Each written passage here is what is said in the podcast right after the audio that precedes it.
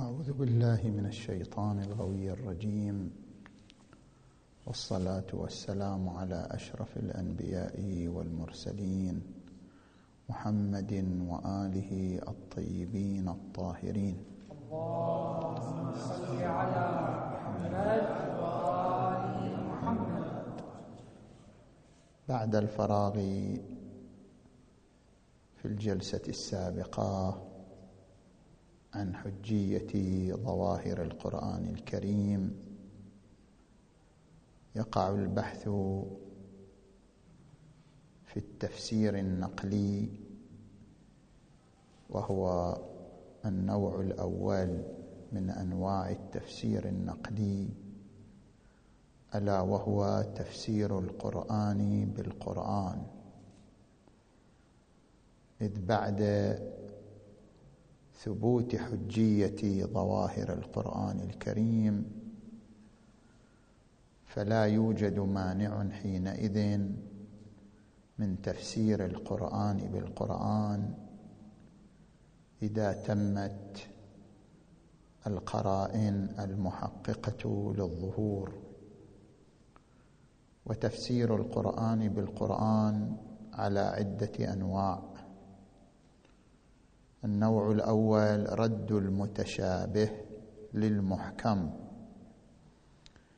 كما في الآيات التي ظاهرها كون الإنسان مجبورا. نحو يضل الله من يشاء ويهدي من يشاء. ونحو قوله تعالى فمن يرد الله أن يهديه يشرح صدره للإسلام. فهذه من الآيات المتشابهة. ولكن إذا أرجعت إلى الآيات المحكمة يظهر ما هو المراد الجدي منها. كما في قوله تعالى فلما زاغوا أزاغ الله قلوبهم. أو قوله تبارك وتعالى إن الله لا يغير ما بقوم حتى يغيروا ما بأنفسهم. فإن ظاهر هذه الآيات أن التغيير إنما يكون منوطا بإرادة العبد واختياره.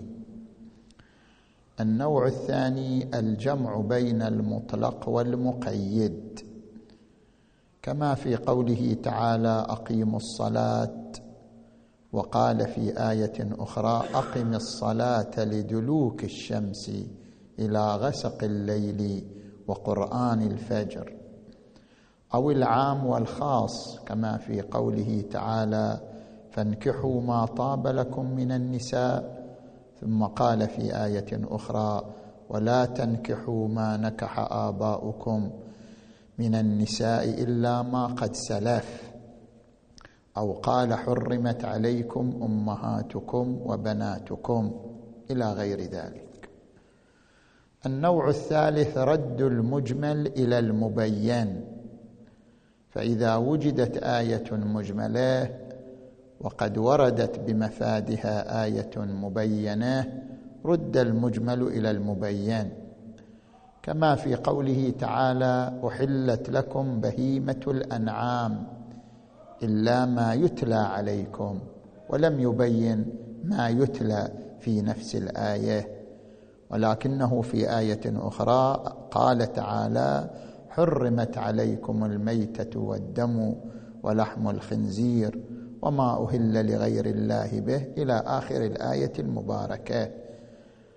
أو كما في قوله تعالى إنا أنزلناه في ليلة القدر ولم يبين زمان ليلة القدر.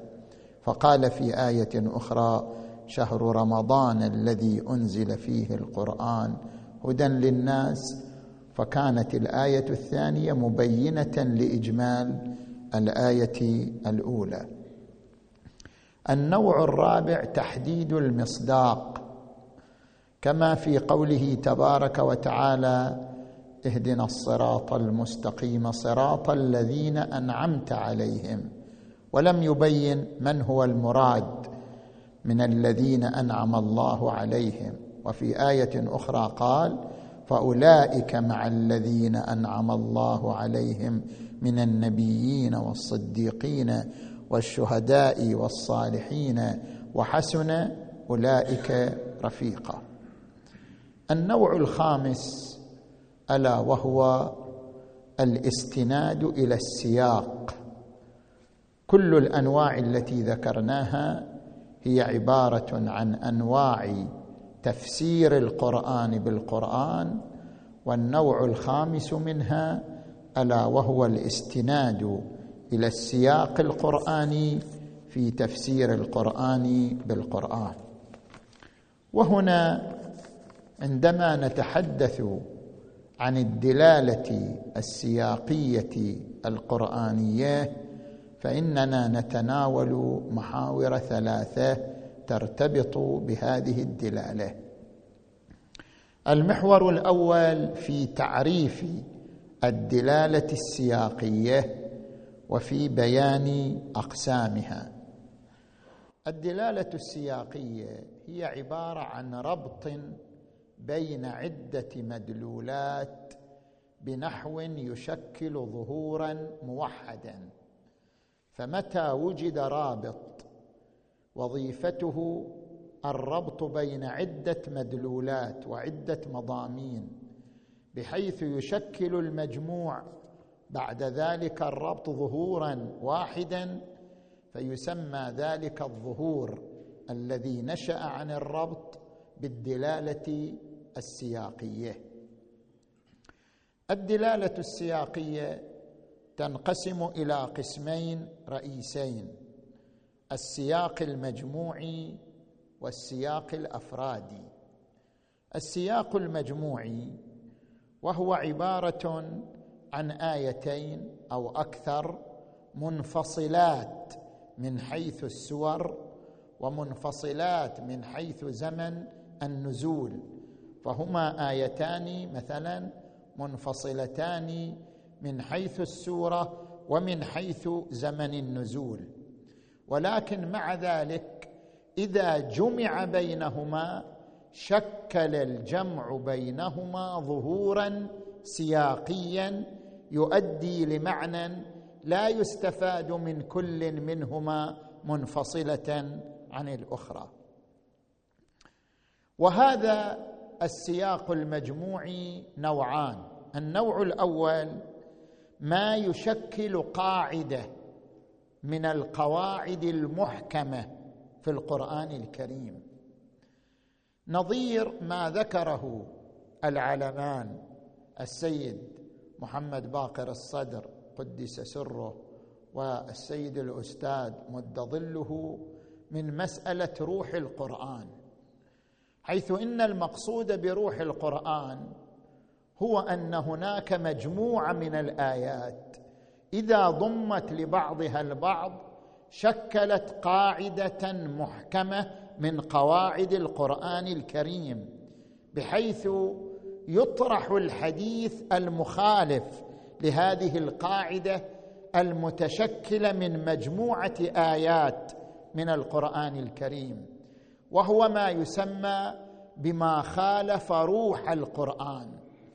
فإن المقصود بحسب مبنى هذين السيدين أن المقصود بعرض الأخبار على القرآن الكريم كما في صحيحة أيوب بن الحر ما خالف كتاب الله فهو زخرف فالمقصود بالمخالفة ما خالف روح الكتاب والمقصود بمخالفة روح الكتاب ما خالف مجموعة من الآيات التي تشكل قاعدة من القواعد المحكمة في الكتاب الكريم. مثلا إذا جمعت الآيات المتعرضة لكرامة الإنسان وحرمة الإنسان مثلا ولقد كرمنا بني آدم مثلا إنا عرضنا الأمانة على السماوات والأرض والجبال فأبين أن يحملنها وأشفقن منها وحملها الإنسان.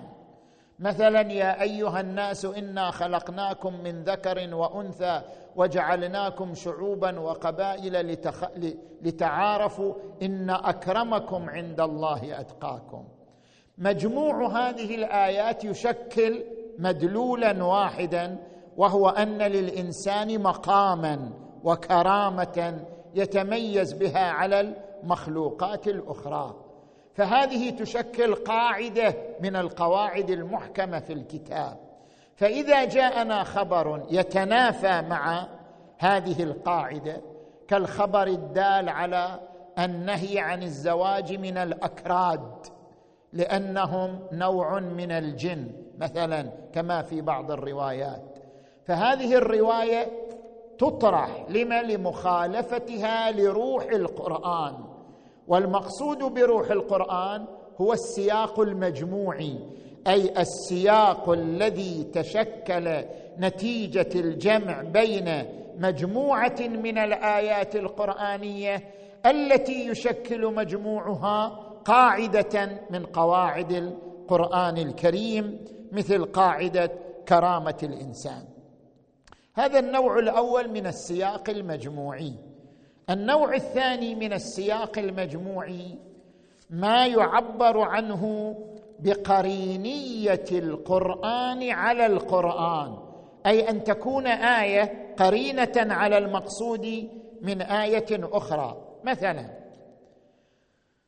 ما ورد في تفسير الصافي الجزء الخامس صفحة أربعة عشر من أن الإمام أمير المؤمنين عليا عليه السلام جمع بين آيتين وهما قوله تعالى وحمله وفصاله ثلاثون شهرا وقال في آية أخرى وفصاله في عامين فمقتضى الجمع بين الآيتين أن مدة الحمل ستة أشهر. هذا من السياق المجموعي في القرآن الكريم. وهو عبارة عن جمع بين آيتين منفصلتين من حيث السورة وزمن النزول لكن الجمع بينهما يولد مفادا واحدا. ومن هذا القبيل ما ذكره صاحب الوسائل قدس سره في الجزء الخامس صفحة 538 عن أبي جعفر الباقر عليه السلام أنه جمع بين آيتين.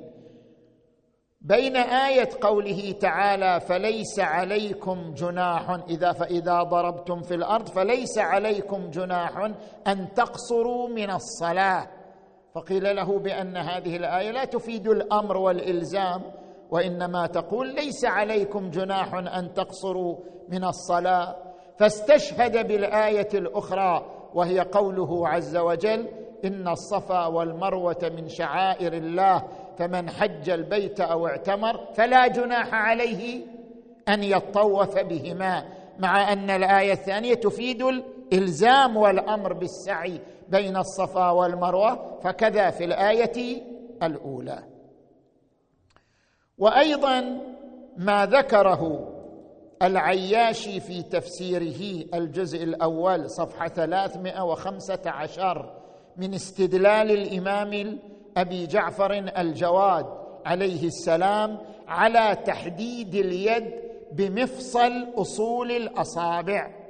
في تفسير قوله تعالى والسارق والسارقة فاقطعوا أيديهما قال اليد هي من مفصل الأصابع قيل فما هو الشاهد على ذلك؟ قال من القرآن وهو قوله تعالى وأن المساجد لله فلا تدع مع الله أحدا. والمساجد جمع مسجد والمسجد ما به يتحقق السجود وما به يتحقق السجود هو باطن اليد. فلأجل ذلك لا يقطع لأنه لله تبارك وتعالى. فما يقطع بحد السرقة مفصل الأصابع لا مجموع الكف. فهذه كلها أمثلة وشواهد على السياق المجموعي وهو عبارة عن الجمع بين آيتين من آيات القرآن بحيث تشكل إحداهما القرين على المراد الجدي من الأخرى. هذا هو القسم الأول من قسمي السياق القرآني. القسم الثاني السياق الأفرادي. والمراد بالسياق الأفرادي ما لا تختلف الآيات فيه من حيث المجلس ومناسبة النزول. كما إذا افترضنا أن مجموعة من الآيات نزلت في ظرف واحد وضمت في سورة واحدة فهذه الآيات التي في سورة واحدة وفي ظرف زمني واحد هذه نعبر عنها بالسياق الأفرادي مقابل السياق المجموعي. والسياق الأفرادي نفسه على عدة أنواع. النوع الأول سياق الخطاب. والمقصود بسياق الخطاب هو اشتراك مجموعة من الآيات مختلفة موضوعا ومحمولا لكنها تشترك في الغرض والهدف من النزول. فإذا اشتركت مجموعة من الآيات في الهدف من نزولها تعتبر هذه الآيات بمثابة سياق الخطاب. ولنذكر مثالا على ذلك ألا وهو مثال ما ورد في سورة الأنفال. لاحظوا في سورة الأنفال تمسك جملة من فقهاء أهل السنة بقوله تعالى واعلموا أن ما غنمتم من شيء فأن لله خمسة قالوا باختصاص الخمس بغنيمة الحرب. لما؟ لأن الآية واردة في سياق آيات القتال. فاستشهدوا بالسياق على تحديد المراد الجدي من الآية وهو خصوص خمس غنيمة الحرب. لكنما عندما نتأمل سياق سورة الأنفال نجد أن سياق سورة الأنفال هو من سياق الخطاب بمعنى أن سورة الأنفال تتضمن آيات متباينة موضوعا ومحمولا لكنها تشترك في غرض واحد. وليس في مفاد واحد فإن هناك فرقا بين الاشتراك في الغرض والاشتراك في المفاد. فإن آيات سورة الأنفال تشترك في غرض واحد وهو حث المسلمين على دعم الكيان الذي أنشأه النبي صلى الله عليه وآله في المدينة المنورة دعمه بالمال والسلاح والعدة والعتاد والأنفس. لا أن المنظور هو فقط سياق الحرب بل منظور سورة الأنفال بأجمعها دعم الكيان الإسلامي الذي شيده النبي صلى الله عليه وآله بالمال والسلاح والأنفس وسائر الطاقات الموجودة. لاحظوا هذه الآيات من سورة الأنفال. مثلا قوله تعالى في الآية السادسة وإذ يعدكم الله إذ يعدكم الله إحدى الطائفتين أنها لكم وتودون أن غير ذات الشوكة تكون لكم ويريد الله أن يحق الحق بكلماته ويقطع دابر الكافرين ليحق الحق ويبطل الباطل ولو كره المجرمون. هذه آية ظاهرة في أن القرآن يحثهم على القتال والجهاد. ولكن عندما ننظر إلى آيات أخرى في نفس السورة بعد هذه الآية المباركة عندما نلحظ آية أربعة عشر يا أيها الذين آمنوا إذا لقيتم الذين كفروا زحفا فلا تولوهم الأدبار ومن يولهم يومئذ دبره إلا متحرفا لقتال أو متحيزا إلى فئة فقد باء بغضب من الله ومأواه جهنم وبئس المصير إلى أن يقول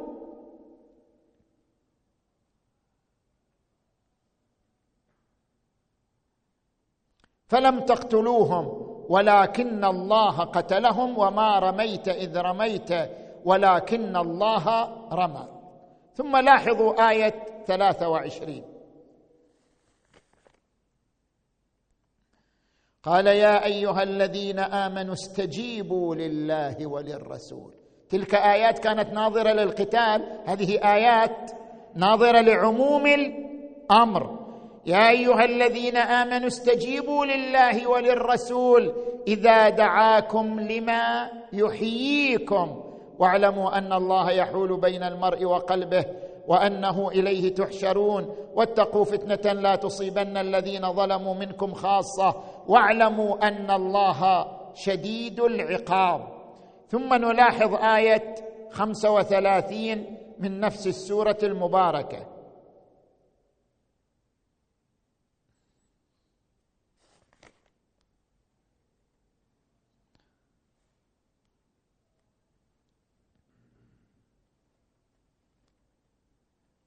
قال تبارك وتعالى ان الذين كفروا لاحظوا هذه الآية مهمة ان الذين كفروا ينفقون اموالهم ليصدوا عن سبيل الله فسينفقونها ثم تكون عليهم حسره هذه الآية تدل دلالة مطابقية على أن الذين كفروا يمدون كيانهم بالأموال. فالدلالة الالتزامية أن عليكم أن تكونوا مقابلين لهم.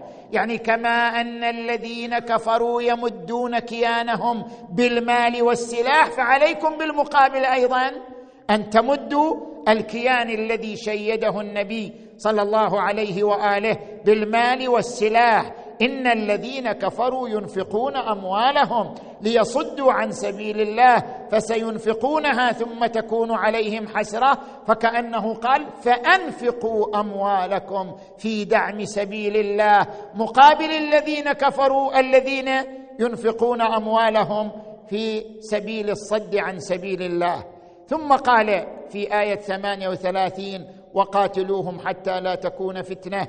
ويكون الدين كله لله. فإن انتهوا فإن الله بما يعملون بصير. إلى أن قال واعلموا أن ما غنمتم من شيء فأن لله خمسة وللرسول ولذي القربى واليتامى والمساكين وابن السبيل.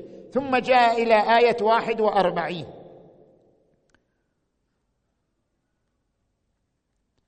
ليهلك من هلك عن بينة ويحيى من حي عن بينة وإن الله لسميع عليم. وأطيعوا الله ورسوله ولا تنازعوا فتفشلوا وتذهب ريحكم واصبروا إن الله مع الصابرين. ثم لما وصل إلى آية تسعة وخمسين من هذه السورة المباركة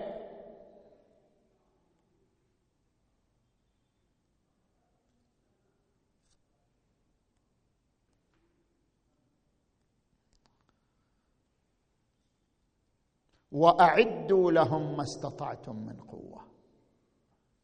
يعني لا ربط لها بخصوص الأموال.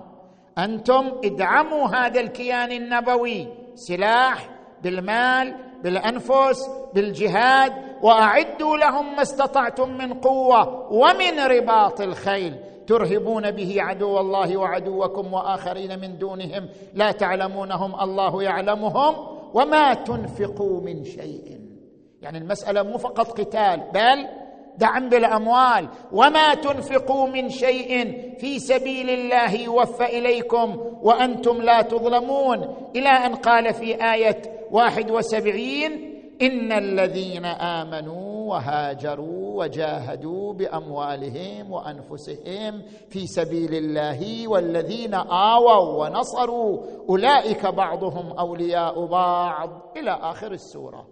فعندما نستقرئ آيات السورة نجد أن سياق سورة الأنفال ليس سياق القتال وإنما هو سياق الدعم أي دعم كيان الدولة الإسلامية التي شيدها النبي صلى الله عليه وآله بالمال والسلاح والعدة والعتاد والأنفس.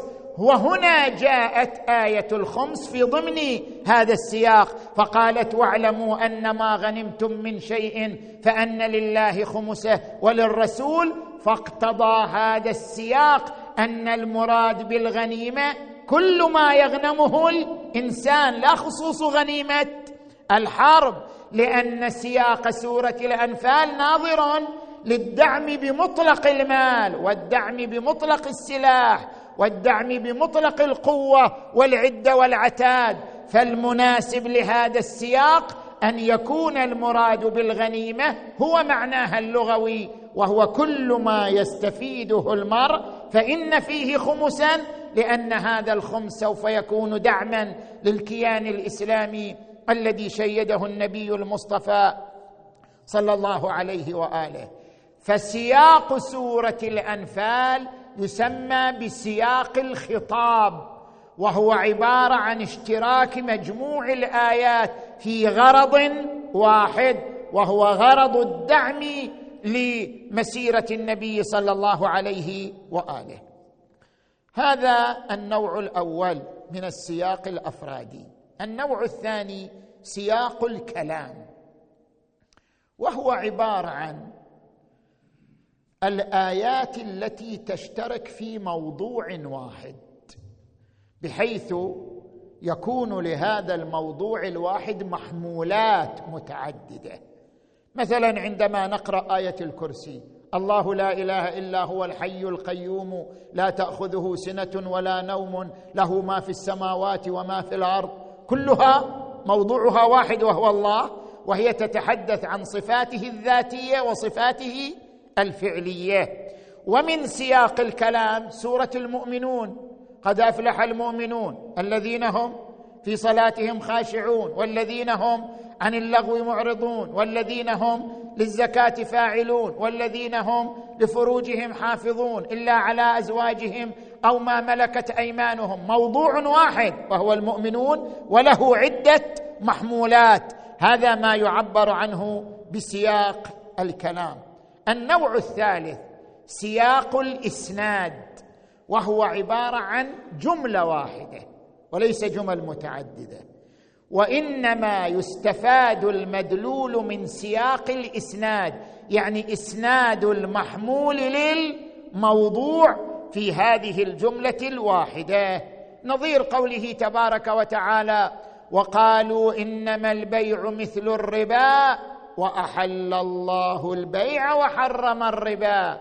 فهنا توجد قرينة تسمى بسياق الإسناد وهي قرينة المقابلة بين البيع وبين الربا حيث يستفاد من قرينة المقابلة أن الحرمة في الربا كالحلية في البيع. فكما أن البيع حلال تكليفا ووضعا فالربا أيضا حرام تكليفا ووضعا. فيستفاد نسق الحرمة من نسق الحلية. لأجل ذلك هذه الاستفادة مشتقة ومأخوذة من سياق الإسناد. هذا هو المحور الأول في الدلالة السياقية.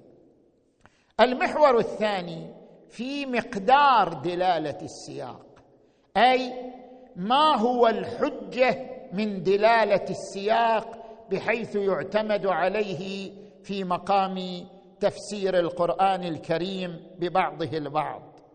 دلالة السياق القراني تتصور على عدة أنحاء.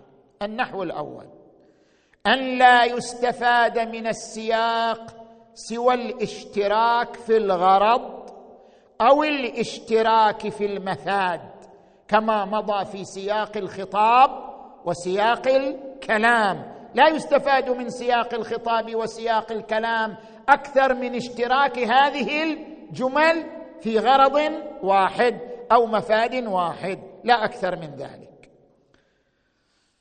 النحو الثاني أن يستفاد من السياق الرابط بين مفادين من الآية أو من السورة كالربط بنحو العلية في آية التطهير. حيث نلاحظ أن بعض مفسري أهل السنة قال بأن آية التطهير وردت في سوره وردت في نساء النبي باعتبار سياق الآية هو سياق الحديث عن نساء النبي يا نساء النبي لستن كأحد من النساء إن اتقيتن فلا تخضعن بالقول فيطمع الذي في قلبه مرض وقلن قولا معروفا. ولا تبرجن تبرج الجاهلية الأولى وأقمنا الصلاة وآتينا الزكاة وأطعنا الله ورسوله إنما يريد الله ليذهب عنكم الرجس أهل البيت. فقالوا مقتضى السياق أن آية التطهير ناظرة لنساء النبي والحال بأن السياق هنا يدل على الربط بين الآيتين لكن على الربط بنحو العلية. لا بنحو أن المراد الجدي من أهل البيت هو نساء النبي وبيان ذلك. أن هذه الآية لماذا خاطبت بنساء النبي؟ لماذا خاطبت نساء النبي بأنه لستن كأحد من النساء؟ إن اتقيتن ثم تلت عدة أحكام لا تخضعن بالقول قمن الصلاة آتينا الزكاة. لماذا؟ كأن الآية تريد أن تقول إنما خص نساء النبي بهذا الخطاب والتمييز على سائر نساء المسلمين لأنهن مرتبطات ببيت العصمة وبيت الطهارة الذي هو مشكل من محمد وعلي وفاطمة والحسن والحسين.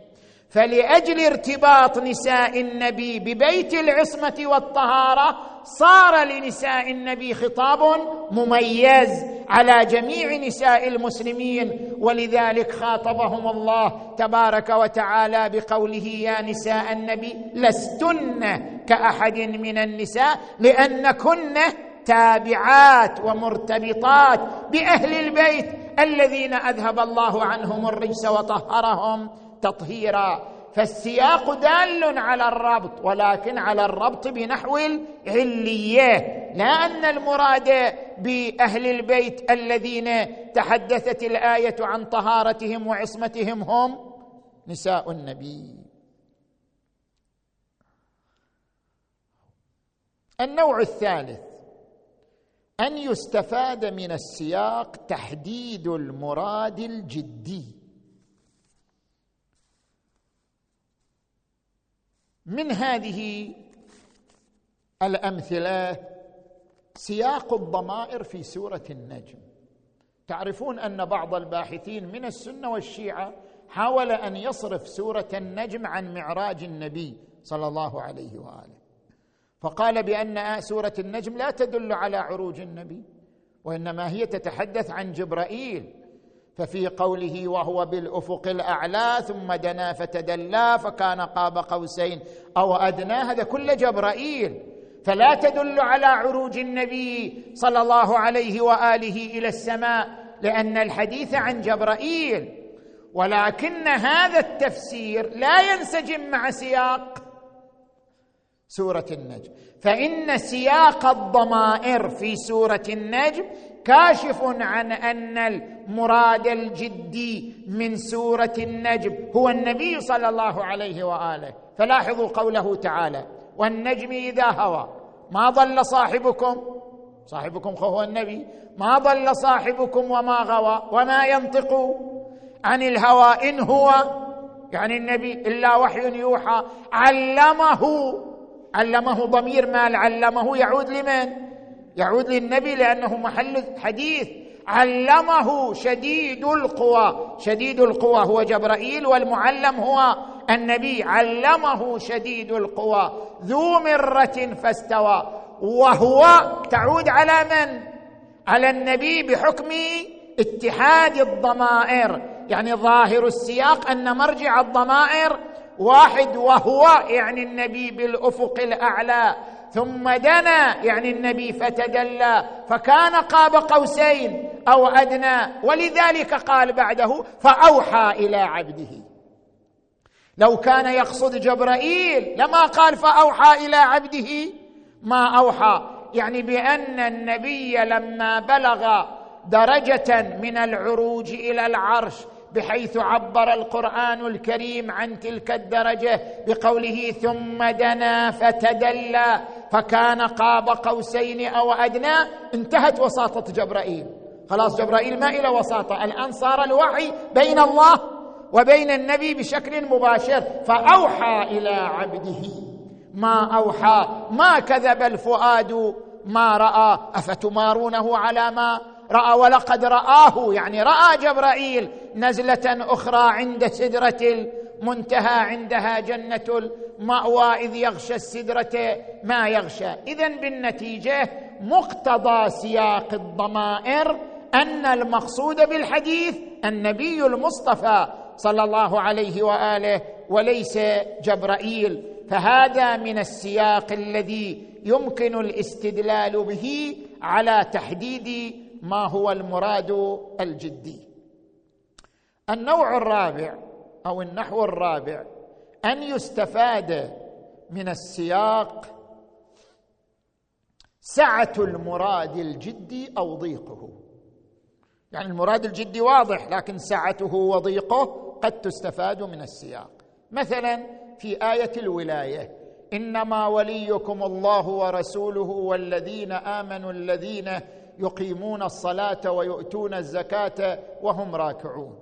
لو خلينا من دون النظر إلى السياق. لقلنا بأن المحمول لا يدل على أكثر من الاشتراك في طبيعي الولاية. كما ذكر علماء الأصول بأن المحمول لا يستفاد منه الإطلاق. مثلا إذا قال المتكلم زيد شاعر فلا يستفاد منه أن زيد ملم بكل أنواع الشعر وماهر في جميع فنون الشعر.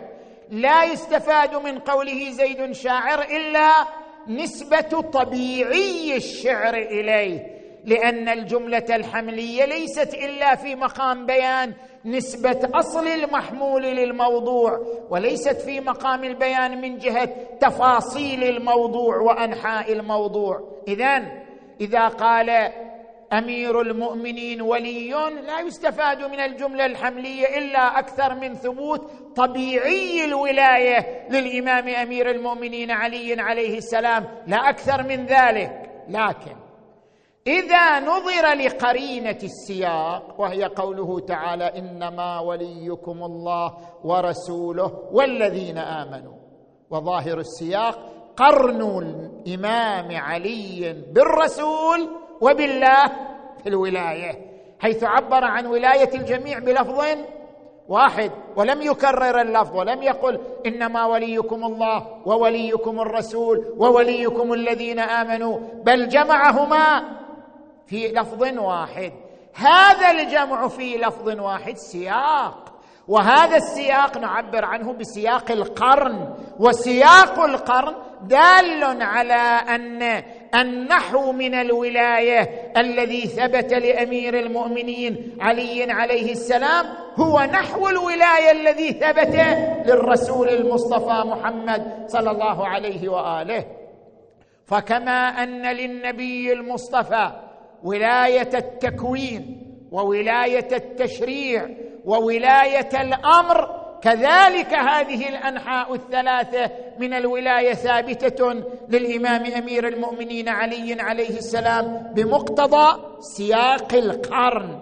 فإذا هذا من السياق الدال على سعة المراد الجدي من المحمول. وقد يستفاد من السياق ضيق المراد الجدي مثلا قوله تبارك وتعالى ما جعل عليكم في الدين من حرج. ما جعل عليكم في الدين من حرج؟ وارده في سياق الامتنان على العباد مقتضى سياق الامتنان التوسعه والتضييق. مثلا إذا كان الوضوء حرجيا على المكلف يسقط عنه الأمر بالوضوء ولكن لا يسقط عنه الأمر الندبي بالوضوء. فإن مصدر وقوع المكلف في الحرج الأمر الإلزامي بالوضوء. فلذلك الذي يسقط بآية وما جعل عليكم في الدين من حرج بقرينة الامتنان هو خصوص الأمر الإلزامي.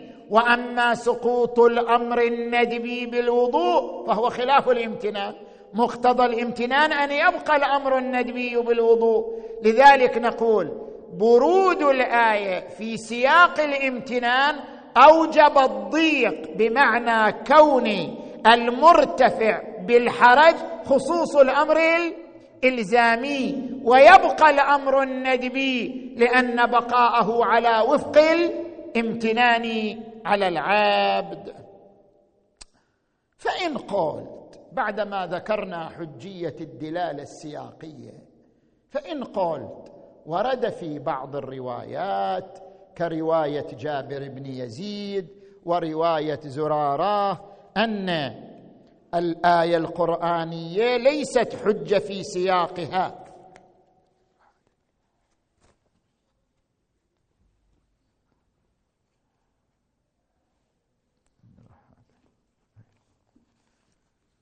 أقرأ لكم هاتين الروايتين اللتين سبقا في الجلسة السابقة.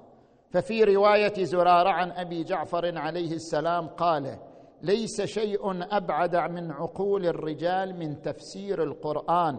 إن الآية ينزل أولها في شيء وأوسطها في شيء وآخرها في شيء.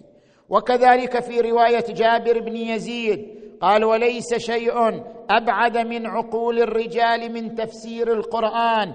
إن الآية يكون أولها في شيء وآخرها في شيء وهو كلام متصل منصرف على وجوه. فقد يقال بأن المستفاد من هذه الرواية سقوط حجية السياق القرآني لأن الآية الواحدة قد يكون أولها في شيء وآخرها في شيء آخر. فكيف يستند إلى السياق في مقام اقتناص المراد الجدي من آيات القرآن الكريم؟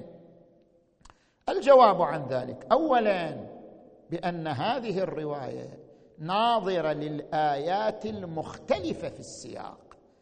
فإن نفس تعبير الرواية أولها في شيء وأوسطها في شيء هو واضح النظر إلى الآيات التي لها سياقات متعددة.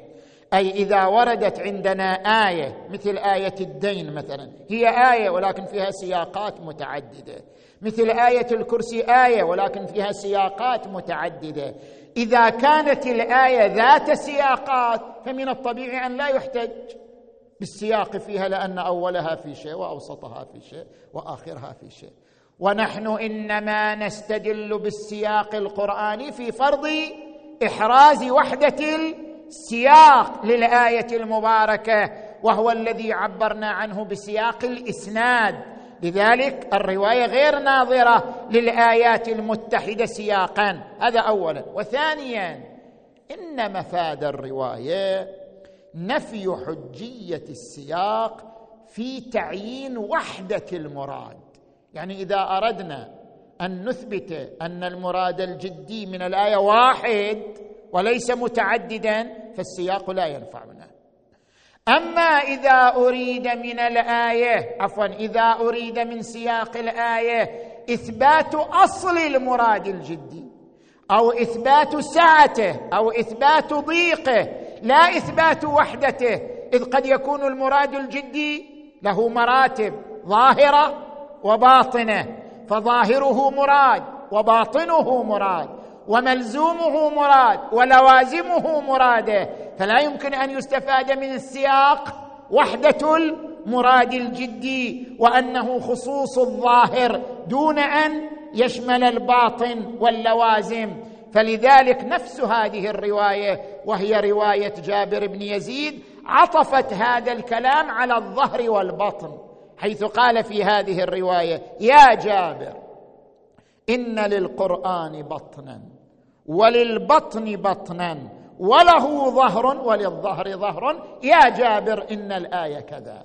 فمقصوده من نفي حجية السياق يعني الاقتصار على السياق في تعيين وحدة المراد الجدي مقابل تعدده بلحاظ الظهر والبطن وللبطن بطن لا أن السياق ساقط حتى في الاستدلال على أصل تعيين المراد الجدي أو تحديد سعته وضيقه كما ذكرنا. هذا تمام الكلام في المحور الثاني وأظن أنه نذكر المحور الثالث سريعا حتى ننهي لعل هذا يكون آخر درس من شعبان لا أدري بعد. المحور الثالث في أنواع دلالة سياق الإسناد. النوع الأول الدلالة الإيحائية المشتقه من قوله تعالى فأوحى إليهم أن سبحوا بكرة وعشيا الدلالة الإيحائية هي عبارة عن دلالة رمزية غير واضحة وإنما فيها إشعار بالمدلول وليت ولم تصل إلى درجة الظهور الواضح. كما في قوله تعالى فإذا وإذا سألك عبادي عني فإني قريب أجيب دعوة الداعي إذا دعاني. فإن إضافة هذه الجملة الشرطية أجيب دعوة الداعي إذا دعاني فيها إشعار وإيحاء بأن موضوع الاستجابة ليس كل دعاء وإنما دعاء خاص وهو الدعاء المتوجه إلى الله تبارك وتعالى وحده دون غيره. إذا دعاني. النوع الثاني دلالة التناسب وهو ما يعبر عنه في الأصول بمناسبة الحكم للموضوع. مثلا في قوله تعالى شهر رمضان الذي أنزل فيه القرآن هدى للناس وبينات من الهدى والفرقان. فمن شهد منكم الشهر شهد يعني كان حاضر غير مسافر.